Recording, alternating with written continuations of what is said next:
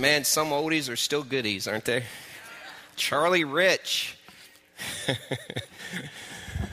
that brings back a lot of good memories. Uh, just, just does. And the, the message to that song is powerful. Just is. And it's a subject that we're going to address today. Uh, and I believe with all of my heart that the local church should be the mooring point of truth. I believe that we should be able to look at what the Bible says about the things that we deal with in regards to relationships. And I think you should be able to come to local church on Sunday morning and talk candidly about what God had intended to be good. And God is the inventor of intimacy, God is the inventor of sex. God Himself has a plan for us established in the Word of God. And so today you will hear uh, some, some truths. We'll look at the biblical uh, text and see what it has to say regarding intimacy. We'll look at some physiological things, the way God has wired us. And we'll even look at some areas of, of just physical ramifications of intimacy in marriage and how God has intended that. I also say this message obviously is intended for seventh grade and above. We, we have great children's ministries. And so, and like John said, we have 400 volunteers that work in our children's ministries. And so just put that out there. If you want your child to be uh, informed on this, he'll be informed this morning. And uh, I'll be your informer. Um, but just put that out there. That's entirely up to you. But just want to let you know we have great children's ministries. I also want to say this. I just want to say thanks for worshiping at Grace even while you're sitting here in the main, there's a screen in front of a group that's right behind you and in the link, and it's packed full of people. And, you know, I'm grateful that you come and worship at Grace. There's a lot of great churches in Goshen that you could worship at, but we're grateful that you come and you serve and you love God and you support the ministry of Grace. And just want to say thanks for being part of Grace community. Intimacy is, is a truth in a marriage that can be very, very, very packed full of tension. And if we're probably honest in this room today, that there's probably been tension along the way when it comes to your intimacy in your marriage. I want to preface everything I'm saying by saying this God's intent for, for sexuality and for sex is in the context of marriage. Anything outside of marriage is sin. Any relationship, sexual relationship, out of the context of marriage is sin and we'll let you know right up front. We'll tell you the truth here today. So, as we look at this message today, we'll look from the context of, of marriage, and we'll also show you what happens on the perimeters when you begin to do something that God intended to be a beautiful act of worship in the context of marriage. Dr. James Dobson has written a lot of good stuff regarding intimacy and marriage. And, and he had something that was written many, many years ago, but is so applicable. And we're going to look at that even regarding um, intimacy. And so as I think through that, also realize that we're very, very, very, very different. Can we just put that right out front instead of trying to make your husband like you, ladies and ladies, or husbands trying to make your wives like you, and somehow to say, I can't believe you're that way and you're wired that way. Let's just settle it right now. We are very different. God intended it that way. He didn't intend for a man to be like a woman or a woman to be like a man and how they connect even sexually to one another. We are very, very different. And if we operate and agree with that, there's an incredible thing that can happen in intimacy and marriage that maybe some of you have never experienced because you still can't believe the only thing he wants is sex. And, and you can't believe that she never wants sex when you want sex. So if we just come to a reality, realize there are times in marriages where that tension will be there. If we could relieve that tension, a lot of our problems would run away. But we're very different. Let me give you, for instance, when it comes to just thinking about in a fun way, when we think about the difference how men and women think regarding intimacy. Let me just represent it by representing. Women think with pink sunglasses, men think with blue sunglasses. And so I'll just walk back and forth and show you how a man thinks in a situation and how a woman thinks in a situation when something's said. So, a woman will say this let's spend some quality time together. He hears that and he thinks, I can't wait till we get home and do the cha cha. A woman says this I'm relieved we're on the same page after this argument. He hears that and he thinks, oh boy, sex again tonight. She says this I'm stressed. Will you rub my back? He thinks, green light, sex tonight. She says, I'm tired and it's been a very, very, very, very, very long day. He thinks, so there's a chance for sex tonight. she says, let's reminisce and look back at our wedding album. He thinks, while she's turning the pages, I don't remember any of that, but I do remember the honeymoon. he says, nothing at all. She thinks, oh boy, not again tonight. we are very, very, very, very, very different. And you know that's true, by the way. And so, as we address this topic, let's put that out there. We are very, very, very, very different. Dr. James Dobson also says some things regarding how we're, how we're wired in a physiologically way, physiological way. Listen what he says regarding how men are wired in, in, in a writing that he had, What Wives Wish Their Husbands Knew About Women. Dr. Dobson writes this When sexual response is blocked, males experience an accumulating physiological pressure which demands release two seminal vesicles. Listen to this. Small sacs containing semen gradually fill to capacity. As maximum level is reached, hormonal influences sensitize the man to all sexual stimuli. For most men, this buildup to heightened sexual desire takes only about 72 hours. Many women, Dr. Dobson notes, stand in amazement at how regularly their husbands desire sexual intimacy. We are wired differently, very differently. And as a result of that, a man has a normal cycle. Most men have a normal cycle that they respond to sexual stimuli. With that being the case in the context of marriage, we must acknowledge that. And we must also say, hey, let's just don't push that away and say you're weird or something wrong with you. Let's see what God says about that in the context of marriage. A fulfilling sex life is one of the most powerful marital glues that a couple can have. And I mean that with all of my heart. Intimacy is a God created thing. It can be an incredible act of worship, one that He is pleased with. God is the inventor of sex. And it's time we talk about instead of learning it from at school learn it from friends, learn it in communities, learning in recreational centers, and learn it on the sports field. Let's see what God has to say about sex itself. God wants, and I will say this as passionate as can, He wants your sex life in the context of marriage to be a beautiful act of worship. He wants you to find great pleasure in your marriage. He wants you to have knockdown, drag out sex that you both enjoy. Yes, you heard that here. That's what God intends for your marriage. Anybody okay with that, by the way? That's what God wants in the context of marriage. Thank you for those seven people that agree with that. He also has some things to say concerning sex outside of marriage, which is sin grab your Bibles and turn to 1 Thessalonians chapter 4. 1 Thessalonians chapter 4. If you need a Bible, hold your hand up. Our ushers will be glad to place one in your hand. Hold your hand up and turn to 1 Thessalonians 4, and we want to look at verses 3 through 8.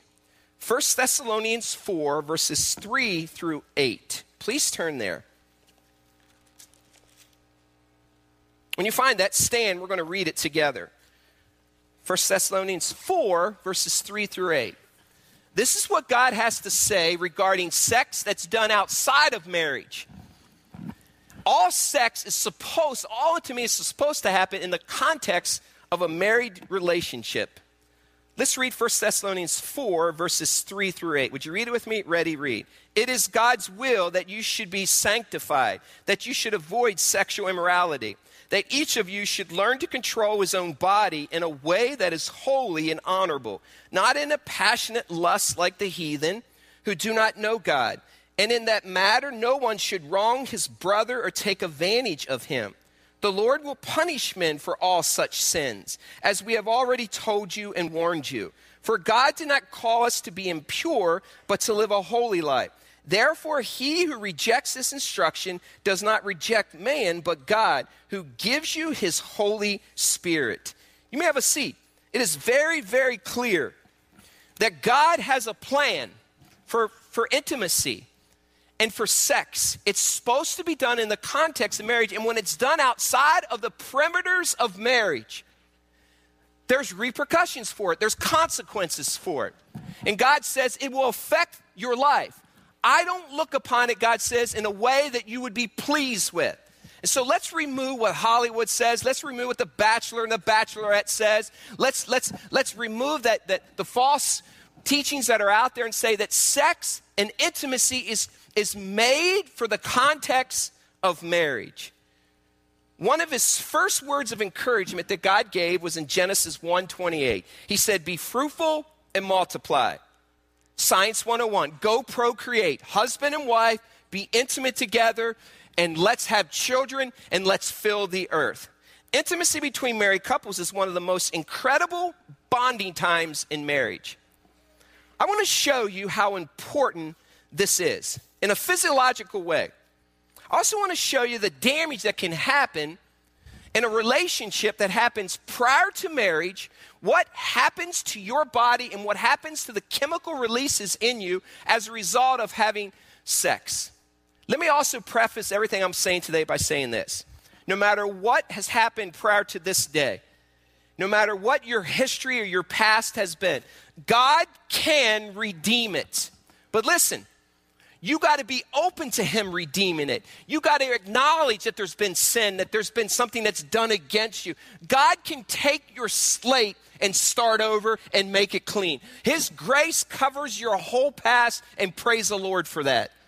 So, as you sit here today, let's speak from here forward and say, from this day forward, I will also acknowledge it. Some of you are still feeling the repercussions and the consequences of your past life or your past sins. And you're wondering why you're struggling in your marriage. Maybe you're wondering why you, this intimacy is missing. And maybe you haven't acknowledged that something you've done in your past. And so you're hoping it gets better. I watch this happen often in marriages. They go and they get into this marriage and they've had this past that no one's proud of. All of us have skeletons in our past. And they get into marriage and they hope that this marriage or this person will fix what they're feeling from their past. It's not going to happen. You must uh, go back and address and find healing to what has happened because you will never find healing by just covering it up, suppressing it down, and being the most sold out person to God in the world. It's going to require addressing this past. But when we address it, give it over to God, God cleans the slate. But many of you are in relationships where you're still feeling the lingering effects of your past. Look at the damage that can happen, but also look how God intended intimacy to impact our lives. This was a study by, done by a very, very, very bright doctor. And this doctor said that some years ago, while doing some videotaping of cranes in the wild from a helicopter, he said, I learned how these birds imprint when they are first born. In other words, whatever creature they first interact with after birth, they assume it's their mother, even if it's a human being. I immediately thought of what first time sex does to a man and a woman. This overwhelming new experience imprints on him and he connects the context with the experience. Those who have had their first sexual experience outside of marriage imprint on the lust of illicit sex. Those who have had their first sexual experience in the context of marriage imprint on that girl. Listen to these scenarios he draws up. Boy gets girl to get intimate in the back seat of a car. Soon he is undressing her. His heart is pounding as it becomes clear that she will allow him to have sex with her. The windows are steamed. He is now in a major hurry lest she changes her mind or somehow someone catches them. He experiences an adrenaline rush not unlike a thief experiences when he first steals or a thrill seeker gets when jumping from an airplane. Then he has intimacy with her, is intimate with her, and experiences his first sexual experience with a woman. This incredible experience leaves a major imprint on him. Now, possibly for the rest of his life, he's likely to view sex in the context of lust and naughtiness. This is a man who will constantly be pushing his wife to try some outrageous new behavior, take sexual risks, or is constantly role playing, all in attempt of reliving that experience that has such a profound impact on his psyche. This is the guy who wants to do it in the elevator, in the backyard, in some public place. This is the guy who needs his wife to pretend she is a cheerleader or a naughty nurse before he can get excited as he tries to recreate his sexual imprinting. He is not really interested in the girl, he is interested in the sex. Then he says this Now consider scenario B. A man falls in love with a woman and asks her to marry him. His friends approve, his family approve, his coworkers approve. They all join in a concerted effort to make the event a success, planning, showers, and parties. They all come together in one gigantic effort to celebrate their approval of the chosen one. They now gather in the presence of God under the approval of a minister. They commit themselves before God and then are off for what will be arguably the best party of their lives. Then, with the joyous approval of every person important in his life, he takes his bride to their honeymoon suite. And for the first time in his life, without the rush or fear of a backseat encounter, he experiences the most wonderful sensation of his life as he reaches his sexual peak and is intimate with his wife. He now ties everything I just mentioned to that one girl. All the approval of his family, friends, co workers, the church, the celebration, and most importantly, the incredible sensation he has just felt. All these elements together, and he imprints on the girl. For it is because of her and only her that he has just experienced the most wonderful day of his life.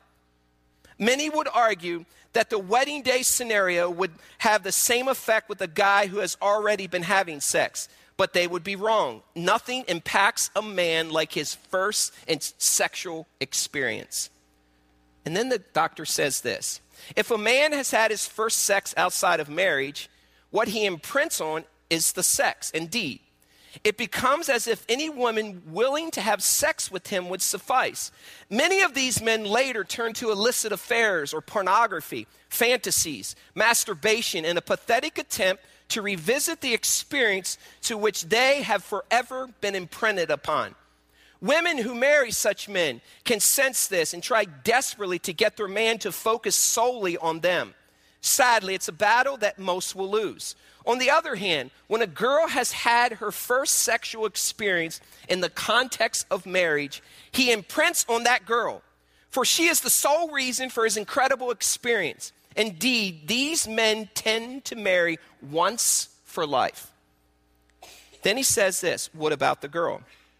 When a woman experiences sex without commitment, she soon learns falsely that sex means little to nothing.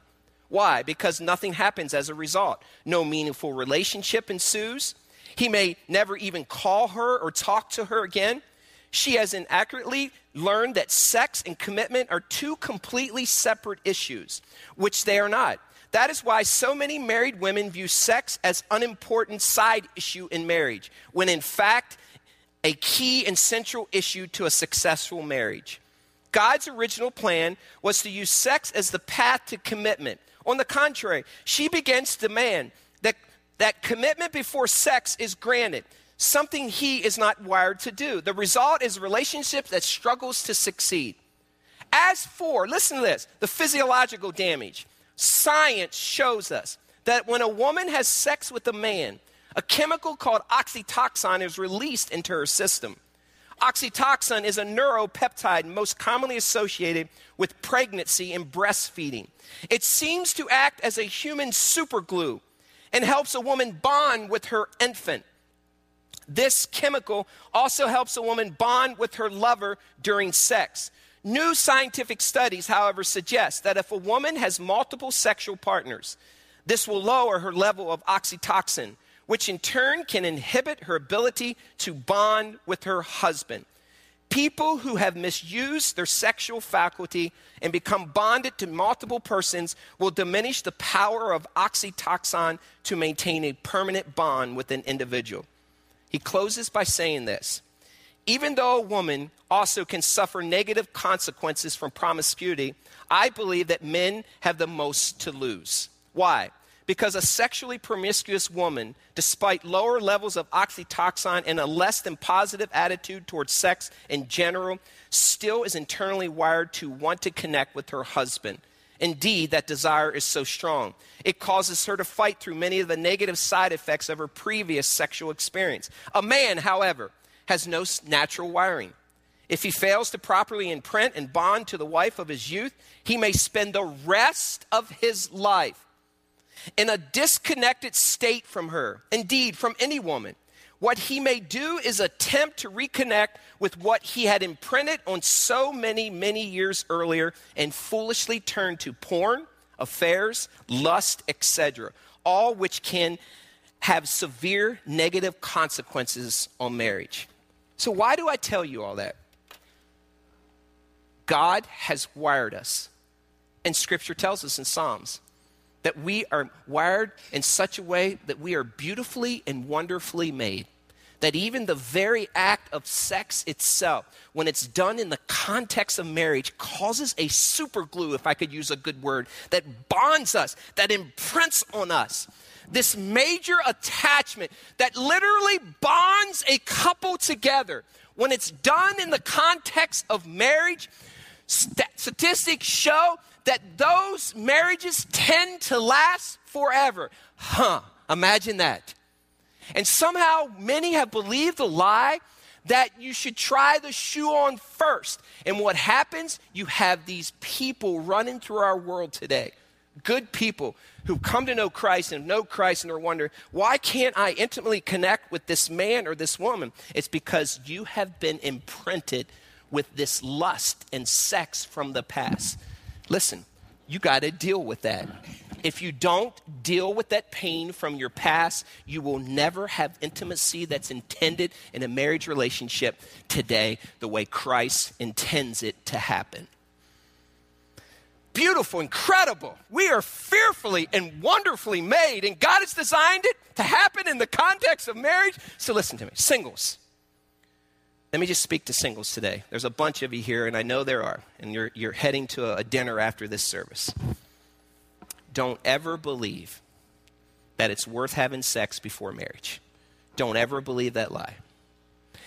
I will say this again with all if you are in a relationship, ladies, and that man is pushing you for sex, kick him out.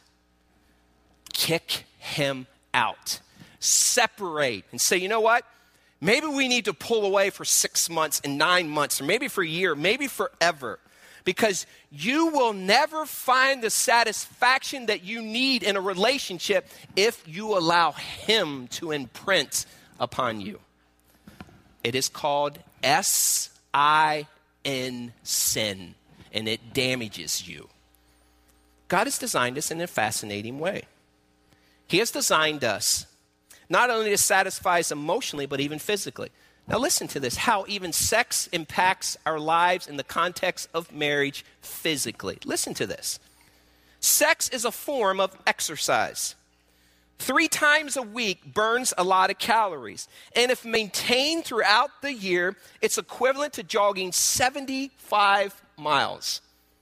To make it simpler, a vigorous bout of sex burns 200 calories about the same as running 15 miles on the treadmill. So stop. Let's just be very pragmatic. Sex or 15 miles on the treadmill? Which one are you choosing? I'm serious about this. Come on. That's a no brainer, isn't it?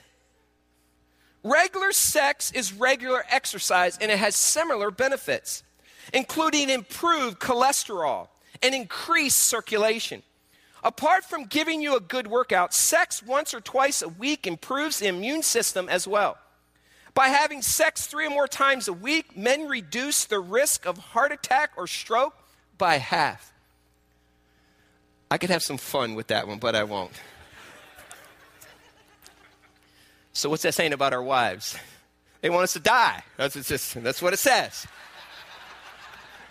I'm sorry, I just had, had to put that out there. And it doesn't end there. Women who have regular sex increase their female hormone, which reduces the risk of heart disease. Regular sex triggers the release of a growth hormone that aids in weight loss and pain relief. Studies show that having sex three times a week will leave you looking up to 10 years younger. Regular sex releases endorphins, your body's natural opiate, which creates feelings of well being and contentment. God even linked great physical health to sex in the context of marriage. I know what some of you are asking, well, so can anybody have sex then? Well, if that's the truth, if it's just physical, why don't we all just go have sex outside of marriage? Listen what they also say about sex that's done outside of marriage. Let's preface by saying this. In Hebrews 13 4, the author says this marriage should be honored by all, and the marriage bed kept pure. For God will judge the adulterer, all the sexually immoral. God is a God of grace. Yes, and praise God for that. But He also is a God of consequences for our sins a recent study that showed sex outside of marriage, where people were having sex not in the context of marriage, in which 19 of 42 men had a stroke during sex, were being unfaithful at the time. The link between deceit, hiding the affair, and stress has a harmful effect on one's physical makeup. God designed our bodies to come alive when we are having sex in a marriage relationship. We serve an amazing God. He longs for us to be pure and holy. He longs for us to be obedient. And when we're obedient, for Samuel 2:30 appears, God honors those that honor him. Even the context of marriage and, and sex. God takes this seriously, Grace Community Church. So the choices you're making today are affecting you down the road and are affecting you presently. By the way, marriage is hard enough let alone for us to take all this emotional damage to our partner. Every single time you sleep with someone that's not your wife, not your husband, every single time you view pornography and commit adultery, because that's what it is, you commit adultery, you are taking a part of what you saw and it attaches to your heart. It damages your heart. And so all these prior relationships until they're set free, until they're cleansed by God, until you've dealt with them through counseling and you've been honest and confessed and let them out there and got freedom from Him, all those prior relationships and all those prior viewings of pornography, all those lust encounters, when you go to get intimate with your spouse, you take all those men all those encounters, all those women into this encounter with your wife. No wonder, no wonder people don't want to be intimate in marriage because they are emotionally broken and fragile. This is the intent when I think of the bedroom. God has intended it to be pure. So the picture is this God wants us to save ourselves for marriage and for our partners so that we imprint on them. So that we don't have all this baggage and all these other people going to bed with us. Every single time you go to bed, if it hasn't been dealt with and you haven't received the grace of God, when you go to bed, you take all those prior relationships. God wants this to happen when you're intimate, He wants it to be pure. But the problem is this Many walk into the bedroom not with this, but with this. They bring this relationship from the past. They bring this lustful thought, which is adultery. They bring this encounter of pornography. And so when they go to bed, the bedroom is a cluster and a fabric of everyone else. And so when a woman knows that, she does not feel connected and nor does he. And they're like, it feels like there's 10 other people in this room because there are. And some of it's really complex. It's so weaved and so dark and so so just so so, so desperate. And it's like this darkness. And so when you get intimate, it's like, why do we feel so horrible about this? It's because you have this collaboration and this past of all these other encounters and relationships. Listen to me, Grace Community. This is what God intends. This is what grace can do. Make the choice today to throw away these encounters so that you have this. There's nothing more special than being intimate with your wife or your husband and knowing that my past is clean and giving the absolute best to your wife or husband and saying, You're the man for me, you're the woman for me. Every single time you view someone else, every single time you go to bed with someone else, you take them to bed with you in the future. Is it no wonder that we have so much problems in intimacy in marriages? Literally, your heart has been stolen by this girl and that girl and that girl and that girl and that pop up screen and that man and that man and that belief and that lie and that lie and that lie. Let me also say this today. If you're thinking about going down the path of porn or premarital sex, don't do it. It is not worth it. Healthy sex affects so many other areas. Let me show you where it affects. Turn to 1 Corinthians chapter 7. Just turn back a few books to 1 Corinthians chapter 7. 1 Corinthians chapter 7 and verse 5.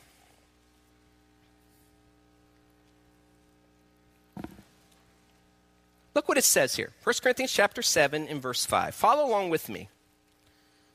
Paul says this Do not what? What's the next word? Deprive each other except, what's the next two words? By mutual consent and for time. I'll stop there. Do not deprive each other of sex. Do not deprive each other of intimacy in a marriage, except for mutual consent. Mutual consent says, okay, we both agree with this. Then he says this. Look, read on with me except for mutual consent, so that you may devote yourselves to what? Prayer. Then come together again, so that who? Satan will not tempt you because of your lack of self control. Here's what that means that if it isn't a mutual consent that you're not being intimate, if you're just being manipulative and controlling and say you're not, I'm not, you're, I'm not allowing this sex to happen unless you do this for me and i'm not allowing i'm mad at you. What happens is if you're doing and it's not mutually accepted between the two of you for a period of time not to not to be intimate satan comes in. He comes in between the two of you. And here's what it says. It literally affects your prayer life. If you're not mutually not having sex, or you are having sex, let's flip it, the positive side. If you're doing it and you're mutually doing it and you know when and you shouldn't and you agree with it, Satan doesn't come into your life. But if you're doing it and you're being manipulated and controlled, he comes in and he separates your prayer life and reduces the power of prayer. Now, here's what that means this is the Jim Brown version. You can go to your wife, men, and say this Honey, can you help my prayer life? And what happens as a result of that? What happens as a result of that? The effectual, fervent prayer of a righteous man avails much, James tells us. And maybe the very reasons that you're having so many problems with sex so many problems with intimacy is because you don't want to give in. You're controlling and manipulative. And so what's happening, you've let Satan come into your relationship. He's blocking your prayers. And you got this husband over there that's praying and he can't get, seem to get through to God. And the very reason is because you are holding out. Listen to me.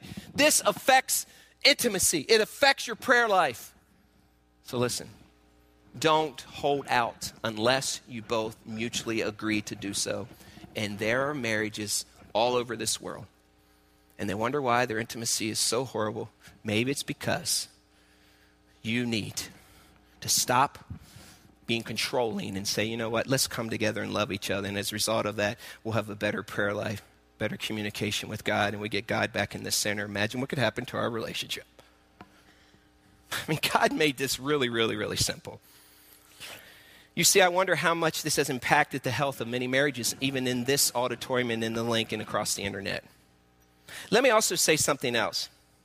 When a man has a regular pattern of praying with his wife, a deep intimacy occurs between them. It's a bonding like she has never felt. In fact, I never counsel couples that are dating to pray with each other. I ask them to pray for each other, but not with each other. Because when a couple prays with each other, there's this deep glue of emotional bonding that takes place that can only and should only happen in the context of marriage. Be very careful when you pray with someone of the opposite sex. But at the same time, one of the hardest things for men to do is to pray with their wives. Now, you can pray for them as long as you don't have to pray with them. And you, I watch it happen all the time. Give men, say, hey, you, go pray with your wives. It's so difficult. It's so hard. Here's why it's so hard. Listen to me. It's not rocket science. Because you're opposed. There's an enemy that doesn't want you to pray with your wife. And you know why? Because he knows if you pray, you're going to be intimately close and there's going to be a deep bond and you're going to have mega sex. And you're going to like it and you're going to like each other and love each other. It's not rocket science. And you're not going to have to look anywhere else because she will satisfy you and you are ready just to, to chase her around the house 24 7. And so you're opposed. And here's the thoughts that he sends you when you think about praying with your wife. Well, I'm not spiritual enough. She's a lot more spiritual than I am. She knows the Bible better than I do. How could I pray with her? It's that little voice that says, You will never measure up. Or that little voice that says, You have too much sin in your life. How could you ever go to your wife when you have this sin in your life? So you better work on you first before you go pray with your wife. And he forgets all these passages. We confess our sins. He's faithful and just to forgive our sins. Or she should pray for you. You don't measure up. You don't have the right. Or have you ever tried to pray with your wife?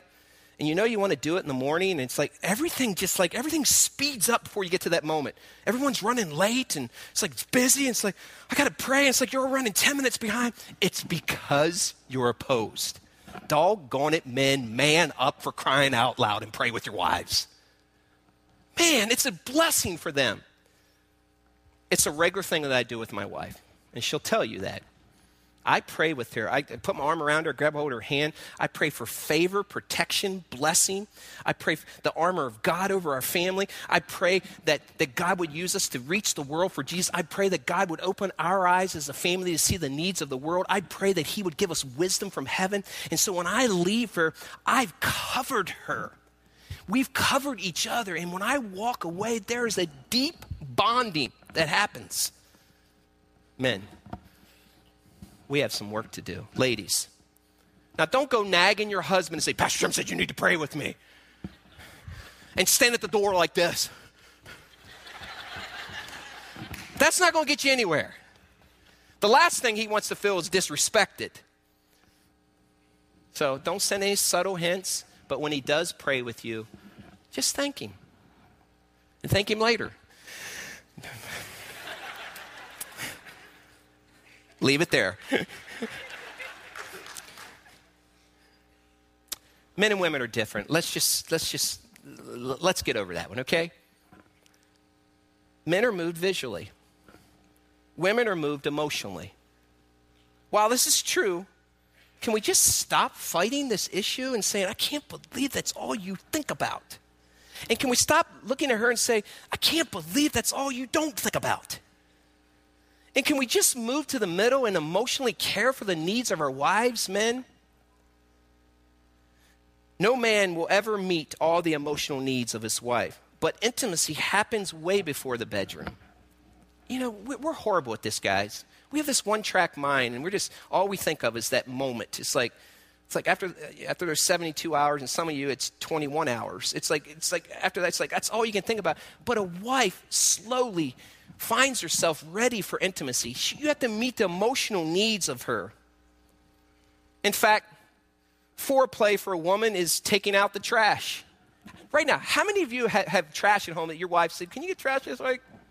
I don't want to get the trash. Because let me tell you guys, that warms her up. Folding the clothes is foreplay. Washing the dishes in the sink, fixing, fixing the leaky faucet.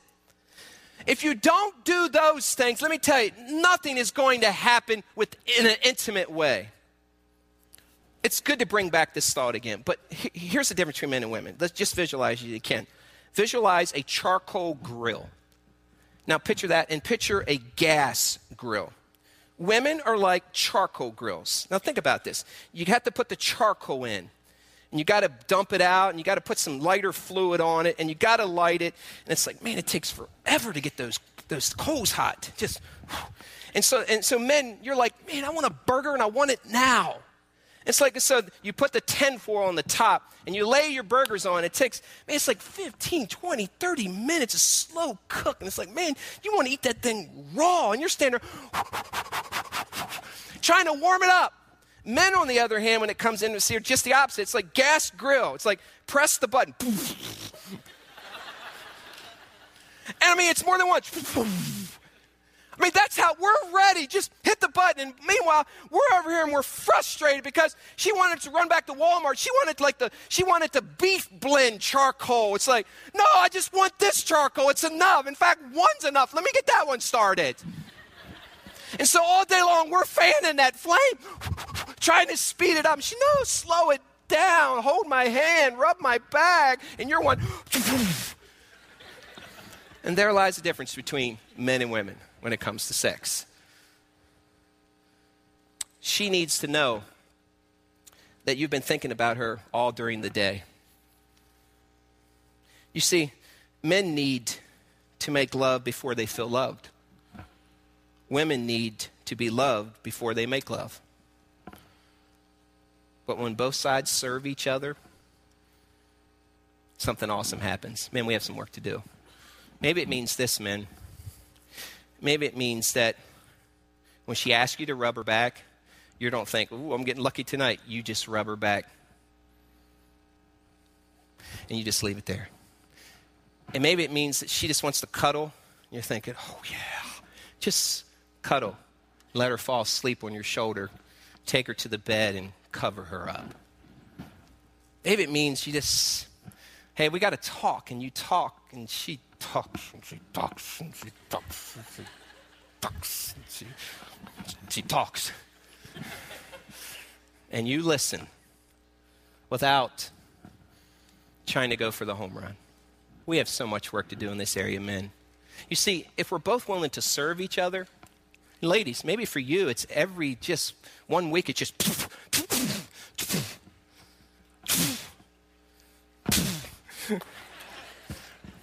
If we just mutually serve each other and humble ourselves and don't give the devil a foothold to come in, I am telling you that many of the problems in marriages would dissipate. In fact, turn to the Song of Songs, Proverbs, Psalms, Proverbs, Ecclesiastes, Song of Songs, chapter 4, and look what these lovers had to say to each other. Song of Songs, chapter 4.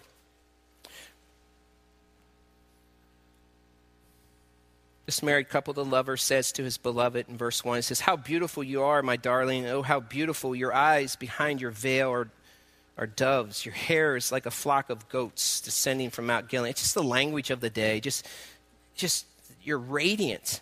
Verse 2 Your teeth are like the flock of sheep just shorn, coming up from washing. They're white, they, they pop, they stand out. Each has a twin, not one of them is alone. Verse 3 Your lips are like scarlet ribbon, your mouth is lovely, your temples behind your veil are like the halves of pomegranate. You have red, rosy cheeks. It, that stands out. Verse 4 Your neck is like the Tower of David. It's queenly. You belong with the king. You are built with elegance. And it says, Your breasts are like two fawns, like twin fawns of a gazelle that browse among the lilies. You're soft, and I want to be intimate with you. You're tender to the touch, and you, you have this way with you. Verse 6 Until the day breaks and the shadows flee, I will go to the mountains of myrrh and to the hill of incense. All beautiful you are, my darling. There is no flaw in you. Tender words, you're the one. It's only you that I want. Then he says this in verse 12 You are a garden locked up, my sister, my bride. You are spring enclosed, a sealed fountain. In other words, you saved yourself only for me, and there's a lock on the intimate part of your life. It's only you and me, and that, that speaks to me. Verse 15 You are a garden fountain, a well of flowing water streaming down from Lebanon. You are fresh, you are exciting, it's intoxicating. And then in chapter 4 and verse 16, which is the very middle verse in the book of Song of Songs, if you counted all the verses, this is the middle verse, and this is basically what this book is saying. Chapter 4 and verse 16, it says, Awake, north wind, and come, south wind, blow on my garden, that its fragrance may spread abroad. Let my lover come into his garden and taste its choice fruits.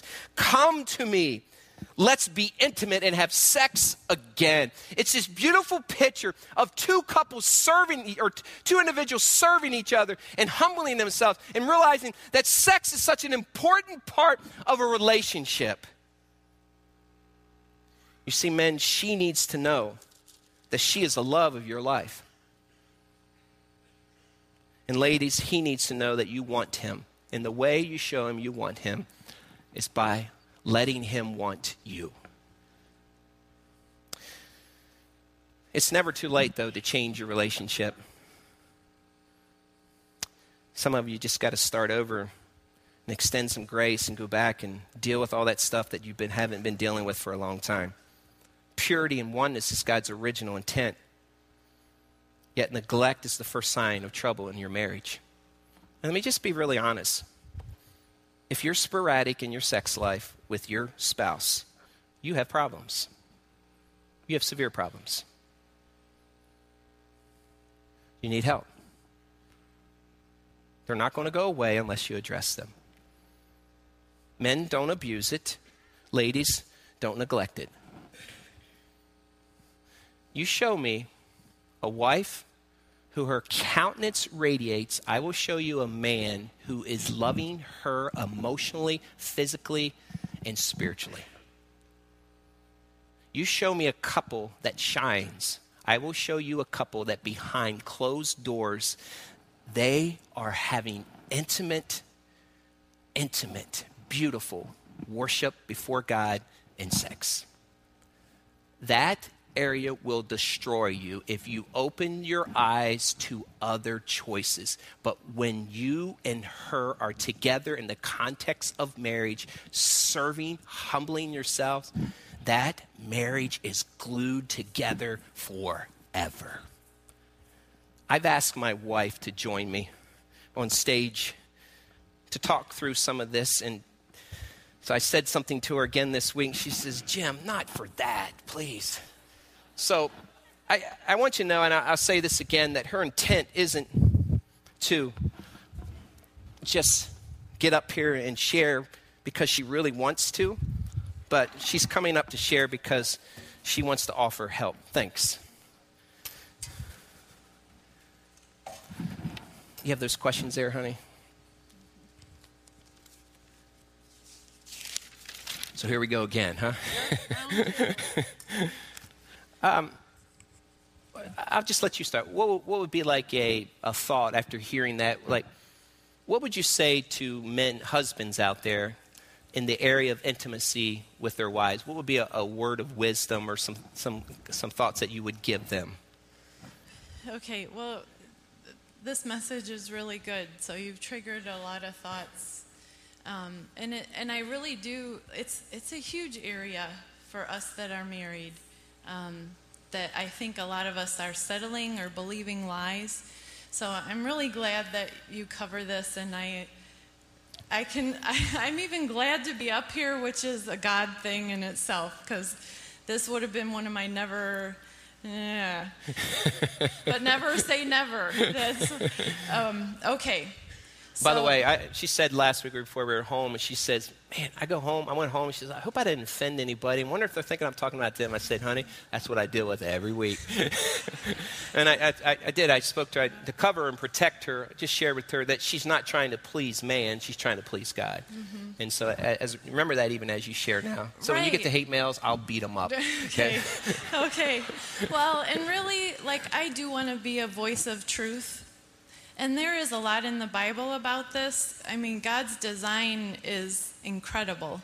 And if we would just do things His way, even there's so many more reasons than what we even understand why it is good. What would you say to, to men out there in the area of intimacy? What would be a word of wisdom? Okay. Well, one thing that struck me even this morning is comparing Not just because we were studying here, not because anything else. Right, right, right, right, right. Yeah. Yeah. Well, um, how Which it wouldn't have been bad though if it was Swain, but anyhow, go ahead.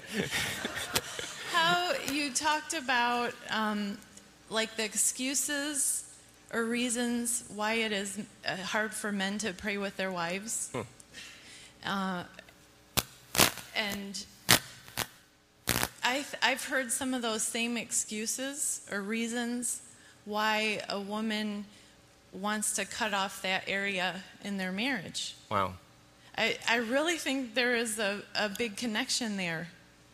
That, um, and I think, okay, so to the men, as patient and, and as um,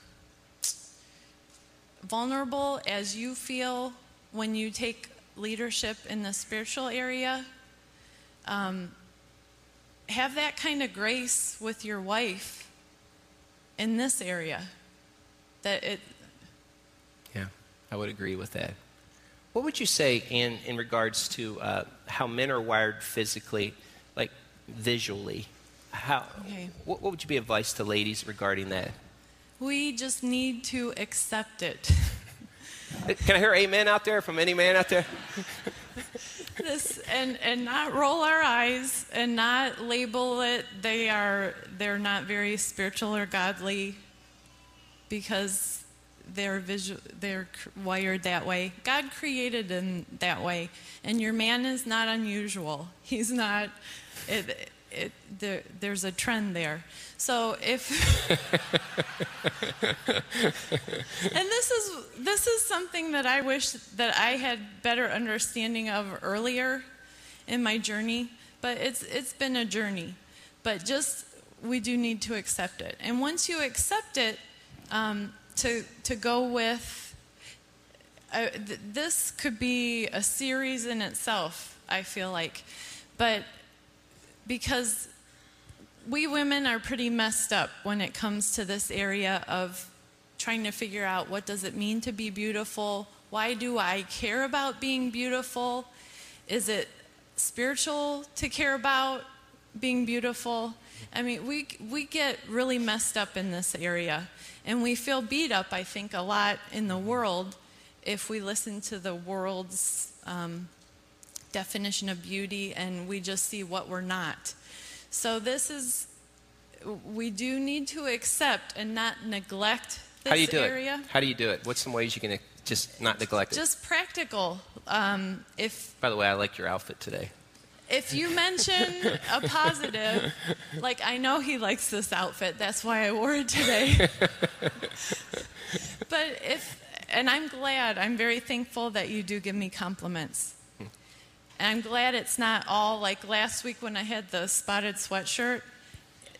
That is the that's the exception. Much more often he gives me compliments, so that um, that builds me up, and, and I'm more willing to go with it, and um, How about not physical? think that it's worldly. How about why do you even physically? I know that you you're a disciplined person when it comes to exercise. You you eat in a healthy way. You I mean you do it to honor God, and we've talked a lot about because we don't want to get to the end of our lives and limit how God wanted to use us. But that's a way that you also you, you take care of, of that your physical body, mm-hmm. and that's important too. I think it really is important. It is. It's one of the small elements of of visual appearance. To, and I don't, by the way, I don't, I don't have to beat Ann up in that area. I feel like she, that's she's self-initiating that. So. Well, and I think it really like if you get into a good cycle in this, like if I feel like you think I'm beautiful, then I want to be more that kind of beautiful for you. Hmm. That's good stuff but there. if I don't feel like I'm beautiful to you, uh, and that just you just want to cut it off and not care what he thinks because it hurts too much. You know, I would say this. The other thing uh, would just be very vulnerable. Ann and I are. Um, I, I preface this by saying this, not to puff up because you know, but we saved ourselves. We were virgins when we got married. We're rare, um, and I don't say that. Now, I say that to say that. Did I want to chase her down and have knockout sex with her often? Um, and and and I, I lusted. I know I did. There were times I lusted, and I had to confess that sin. But there were times I also ran when we were dating. We had to separate ourselves. But there was nothing like I remember checking in our honeymoon night. And so I, I, say, wherever you're at right now, stay pure from here on. I remember we checked into the hotel room at Virginia Beach. Virginia Beach is for lovers. And we made sure that we put our wedding bands up on the, the counter because we were, it was so rare for us to check into a room together. And even that, there are people in the world today that just check into rooms. Hey, you sleep on the couch, you sleep on the bed. No, and remember Honey putting up there, we want to make sure we were married so people didn't think we weren't married. Not just rare, we had not done that before. I right. want to make that clear. Right. but we've done it many times since. I want to make that clear. All right. Um. we better move on. You're getting red. Yes. um, what would you say in closing in the whole area of intimacy? How would you wrap this up? What would you say? Like, this is a, a, a word that you would say to, to married couples that just like in other areas, God can bring healing to this area. And His design, just don't settle for less. Don't neglect it. It's in the Bible, it's important that it's it's a part of being a healthy spiritual person and couple. Eh, it, it needs to be talked about. I'll pray. God, thanks for this day. Thanks for the truths of your word. Thanks for the, how our bodies are fearfully and wonderfully made. Help us not to fight it, God. I pray that we would allow ourselves to walk in obedience. You tell us in 1 Samuel 2:30 that you honor those that honor you. And God, a way of honoring you is, is walking in a path of purity and oneness and servanthood and humility. I pray that over marriages today. And God, I pray for breakthrough. I pray for healing from the past. And I pray, Lord, that we would see just intimacy in Christian marriages that is a beautiful act of worship to you. I pray, God, that we would raise the bar in that area. We love you, God. We ask this in Jesus' name. Amen.